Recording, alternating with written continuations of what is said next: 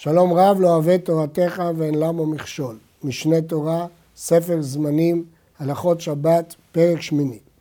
החורש כלשהו חייב, המנקש בעיקרי האילנות והמכרסם עשבים, או המזרד את הסריגים כדי לייפות הקרקע, הרי זה תולדת חורש.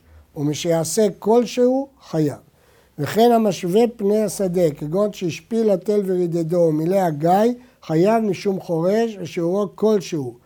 וכן כל המשווה גומות שיעורו כלשהו.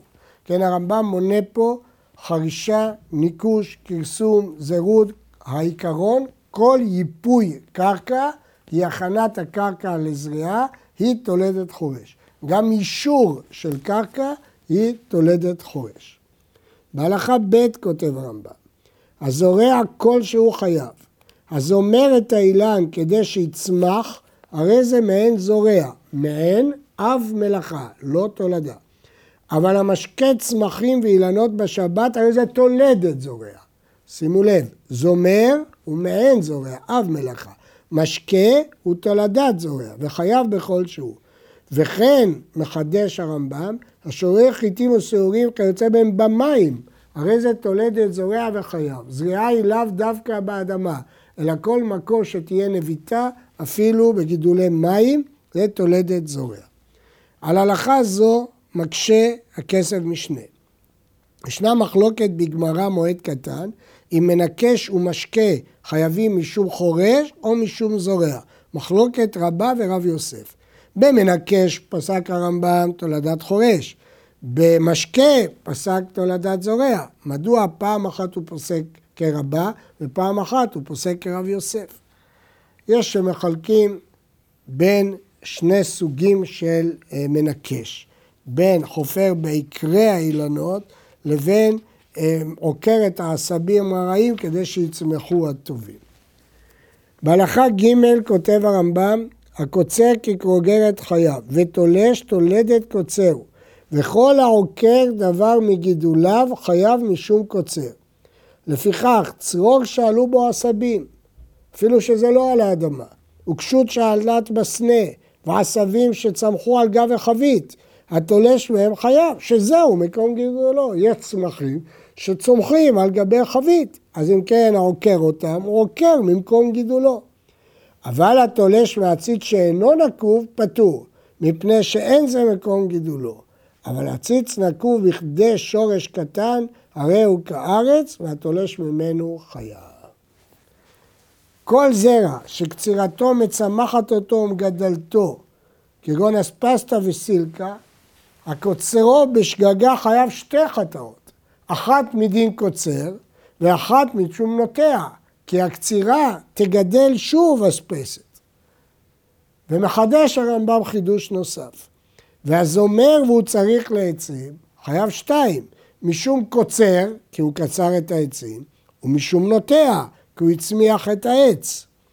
אבל יש לשאול, מדוע כותב הרמב"ם צריך לעצים? הרי שיטת הרמב"ם שמלאכה שאינה צריכה לגופה חייב עליה, כפי שלמדנו בפרק א', אז לכאורה גם אם איננו צריך לעצים יהיה חייב. מתרצים על כך שהצורך בעצים הוא מהגדרת קצירה. קצירה היא לא רק עקירת דבר מגידולו, קצירה היא לקיחת דבר אליך, ולכן חייב להיות שהוא צריך את העצים.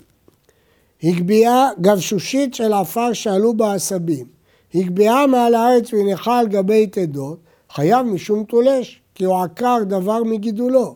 הייתה על גבי תדות והניחה על הארץ, חייב משום זורע. תאנים שיבשו באיביהם, וכן לאילן שיבשו פירותיו בו, התולש מהם בשבת חייב, אף על פי שהם כעקורים לעניין טומאה. כלומר, יש הבדל בין הלכות טומאה שהפירות נחשבים כעקורים, לבין הלכות שבת שכיוון שמחוברים לאילן, למרות שהם יבשו, חייב משום תולש. התולש עולשים והמזרד זרדים, אם לאכילה שיעורו כגרוגרת, אם לבהמה שיעורו כמלוא פקדי, ואם להסקה שיעורו כדי לבשל ביצה. הרי אנו רואים ששיעור של מלאכה משתנה לפי מטרת המלאכה. יכולים להיות כמה שיעורים במלאכה אחת. כמו כאן, שמטרת הקצירה קובעת את שיעור הקצירה. המהמר או חלין שיעורו כגרוגרת. גם כאן יש הבדל מה מטרת ההימור. וגרוגרת אחד משלושה בביצה.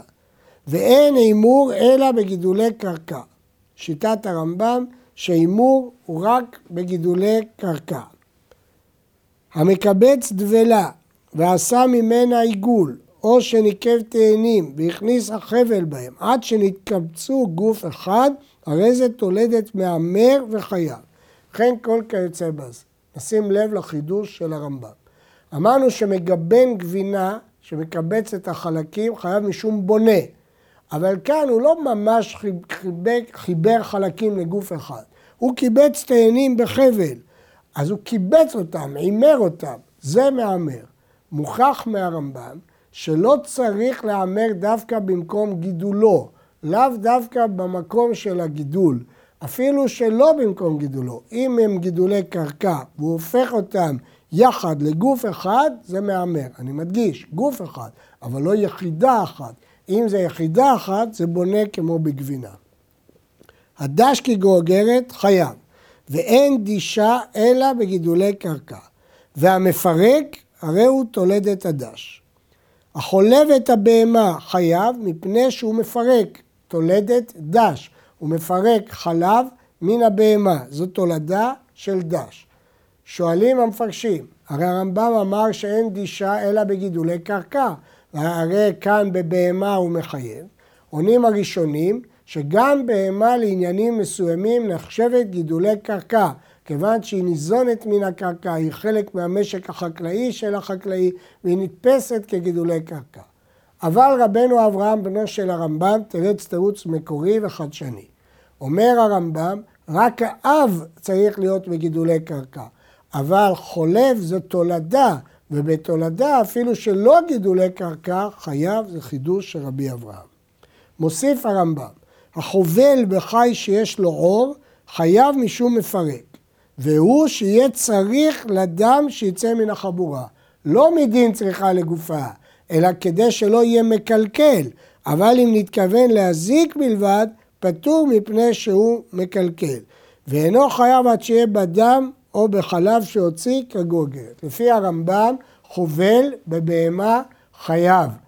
הדין הזה מוסכם, אבל הסיבה לא מוסכמת.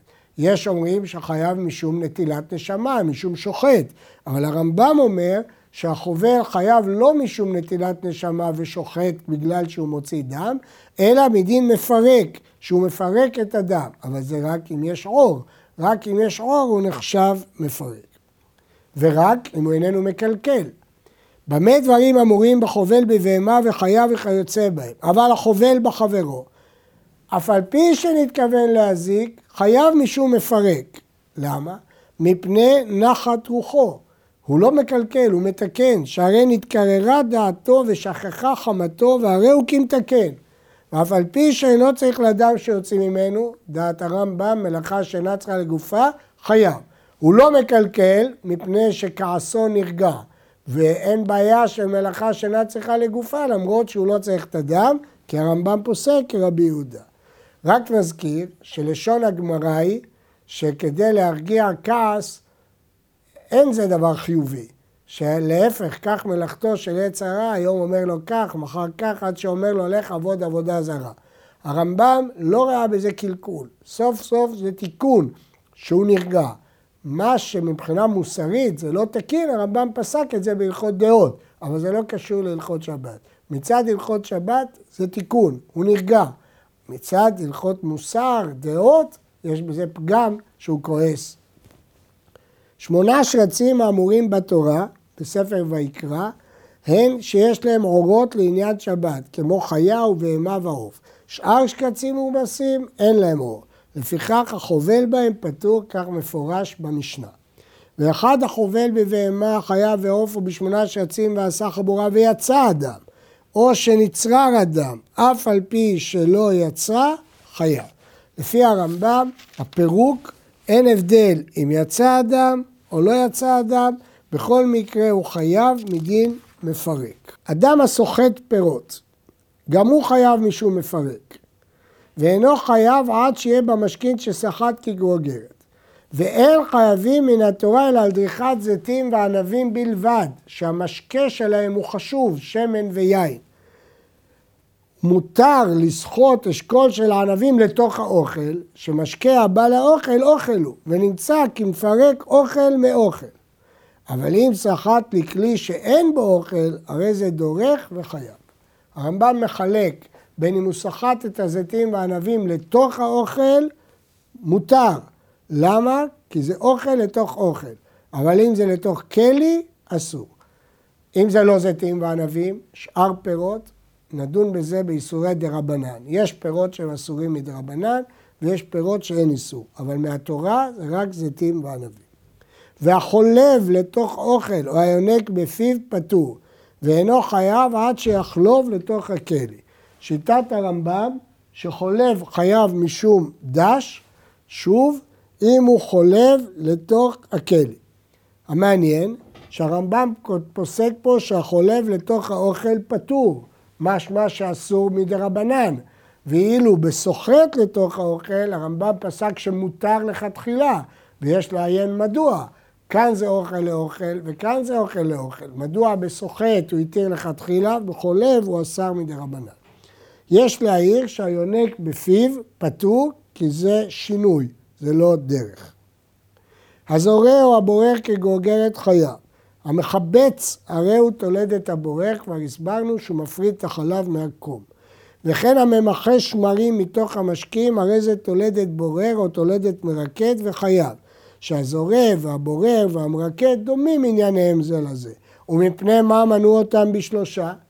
מפני שכל מלאכה שהייתה במשכן, מונים אותה בפני עצמה. אז למרות שמשמר ובורר, מרקד, זורע, בורר ומרקד, הם דומים כמו נוטע וזורע, מנו אותם בנפרד כי הם היו במשכן.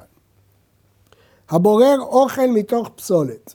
או שהיו לפניו שני מיני אוכלים, וברר מין ממין אחר, זוהי מלאכת בורר, בענפה ובקברה חייב, בקנון ובתמחוי פטור, ואם ברר בידו לאכול לאלתר, מותר.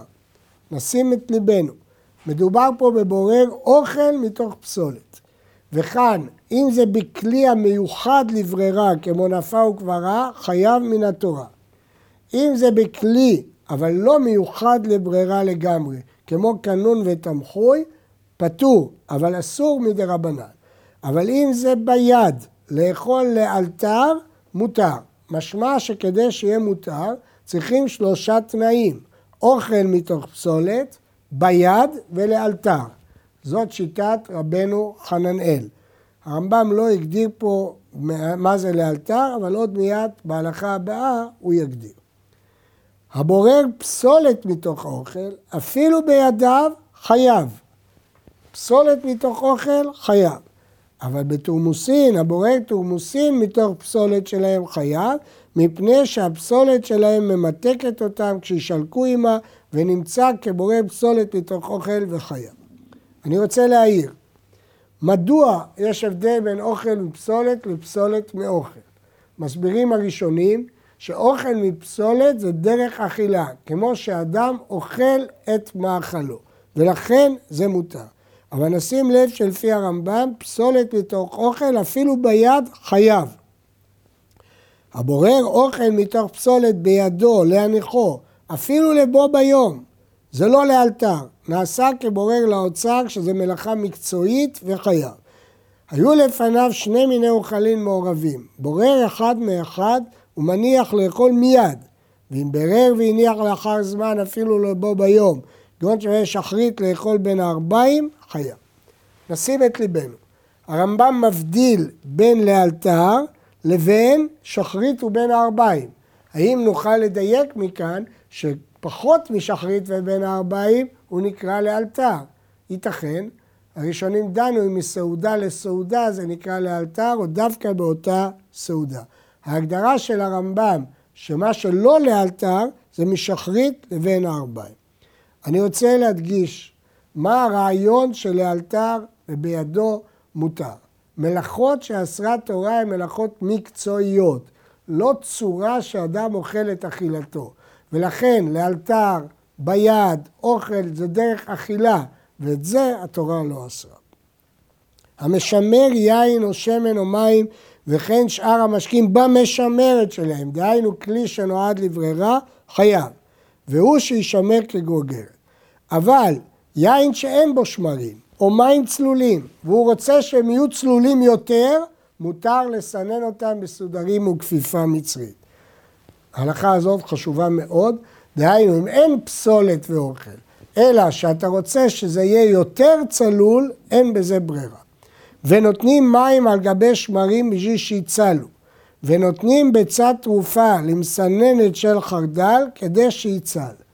הראשונים נחלקו מה ההיתר הזה של ביצת תרופה. יש שחשבו שהמטרה היא להפריד בין החלמון לחלבון, ואז השאלה מדוע אין זה בורר. יש שהבינו שזה רק לגוון. הרמב"ם מבין שזה רק כדי שיהיה צלול ואין פה פסולת, כמו שאמרנו בהלכות הקודמות. וחרדל של השום מערב שבת למחר ממחו בין ביד בין בכלי, כי אין פה פסולת, הוא רק רוצה שזה יהיה מחוי ביותר. וכן יין מגיתו. כל זמן שהוא תוסס, טורף חבית בשמריה ונותן לתוך הסודרים שעדיין לא נפרשו השמרים מן היין יפה יפה וכל היין כגוף אחד ובכן החרדל וכל כיוצא בזה. כן, מה חידש כאן הרמב"ם?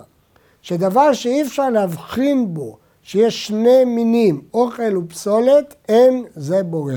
כאשר זה גוף אחד וכל המטרה שלך שיהיה יותר צלול או יותר מחוי, אין זה נקרא בורר. הטוחן כגורגרת חייב, וכל השוחק טבלים וסמנים במכתשת, הרי זה טוחן וחייב. הרשב"א רצה לטעון שגם בטוחן יש את ההיתר של לאלתר לצורך אכילה, אבל לא ראינו את זה ברמב"ם. המחתך ירק תלוש, הרי זה תולדת טוחן, וכן הנושא עצים לענות בנסורת שלהם, או ששף לשון של מתכת חייב משישוף כלשהו. אבל המחתך עצים אינו חייב עד שידקק מהם כדי לבשל כגוגרת מביצה. והמרקד כגוגרת חייב. נדגיש, הרמב"ם נוקט פה המחתך ירק תלוש, הרי זה תולדת טוחן. הוא השמיט שתי מילים כדי לבשלו. הרי ראינו בתחילת הפרק שרק ירק כדי לבשלו חייב. לכאורה, פה הרמב"ם לא הדגיש כדי לבשלו. ייתכן שזאת השמטה כי פה הרמב"ם לא עוסק בנקודה הזאת, או תירוץ אחר שצריך לחפש. הלש כגוגרת חייב, והמגבל את העפר, הרי זה תולדת לש.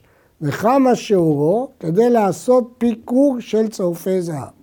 ואין גיבול באפר, ולא בחול הגס, ולא במורסן, ולא כיוצא בהם. כאן יש מחלוקת גדולה מאוד בין הרמב"ם לראב"ד ולראשונים אחרים. הרמב"ם פוסק שמי שמערב באפר מים הוא לא מגבל, כי אין גיבול באפר כלל, הראב"ד חולק ואומר להפך, אין גיבול באפר פירושו שלא צריך לגבל אותו, אלא כבר כשנותנים עליו מים הוא נקרא מגובל ולש. מחלוקת קיצונית בין הראב"ד לבין הרמב"ם, והדברים האלה תלויים בהבנת סוגיית הגמרא. הנותן זרע שומשמין או זרע פשתן וכיוצא בהם במים, חייב משום לש, מפני שהם מתערבים ונתלים זה בזה, למרות שהוא לא עושה פעולת לישה. ומכאן אנחנו למדים שכל עירוב של חלקים במים שהם מעצמם מתחברים, הרי זה לש למרות שהוא לא חיבר אותה. וכך הבין הרמב"ם גם, הראב"ד גם באפר. אבל הרמב"ם מבין שאפר הוא לא מתחבר, ולכן אה, לא נקרא לש. עלינו להדגיש שראינו שהרמב"ם מבין שיש תחינה באוכלים מדאורייתא וראינו שהתחינה מתבצעת על ידי חיתוך דק דק. יש שיטת הראש והרשב"א שחולקים בדברים הללו, אבל זאת שיטת הרמב"ם.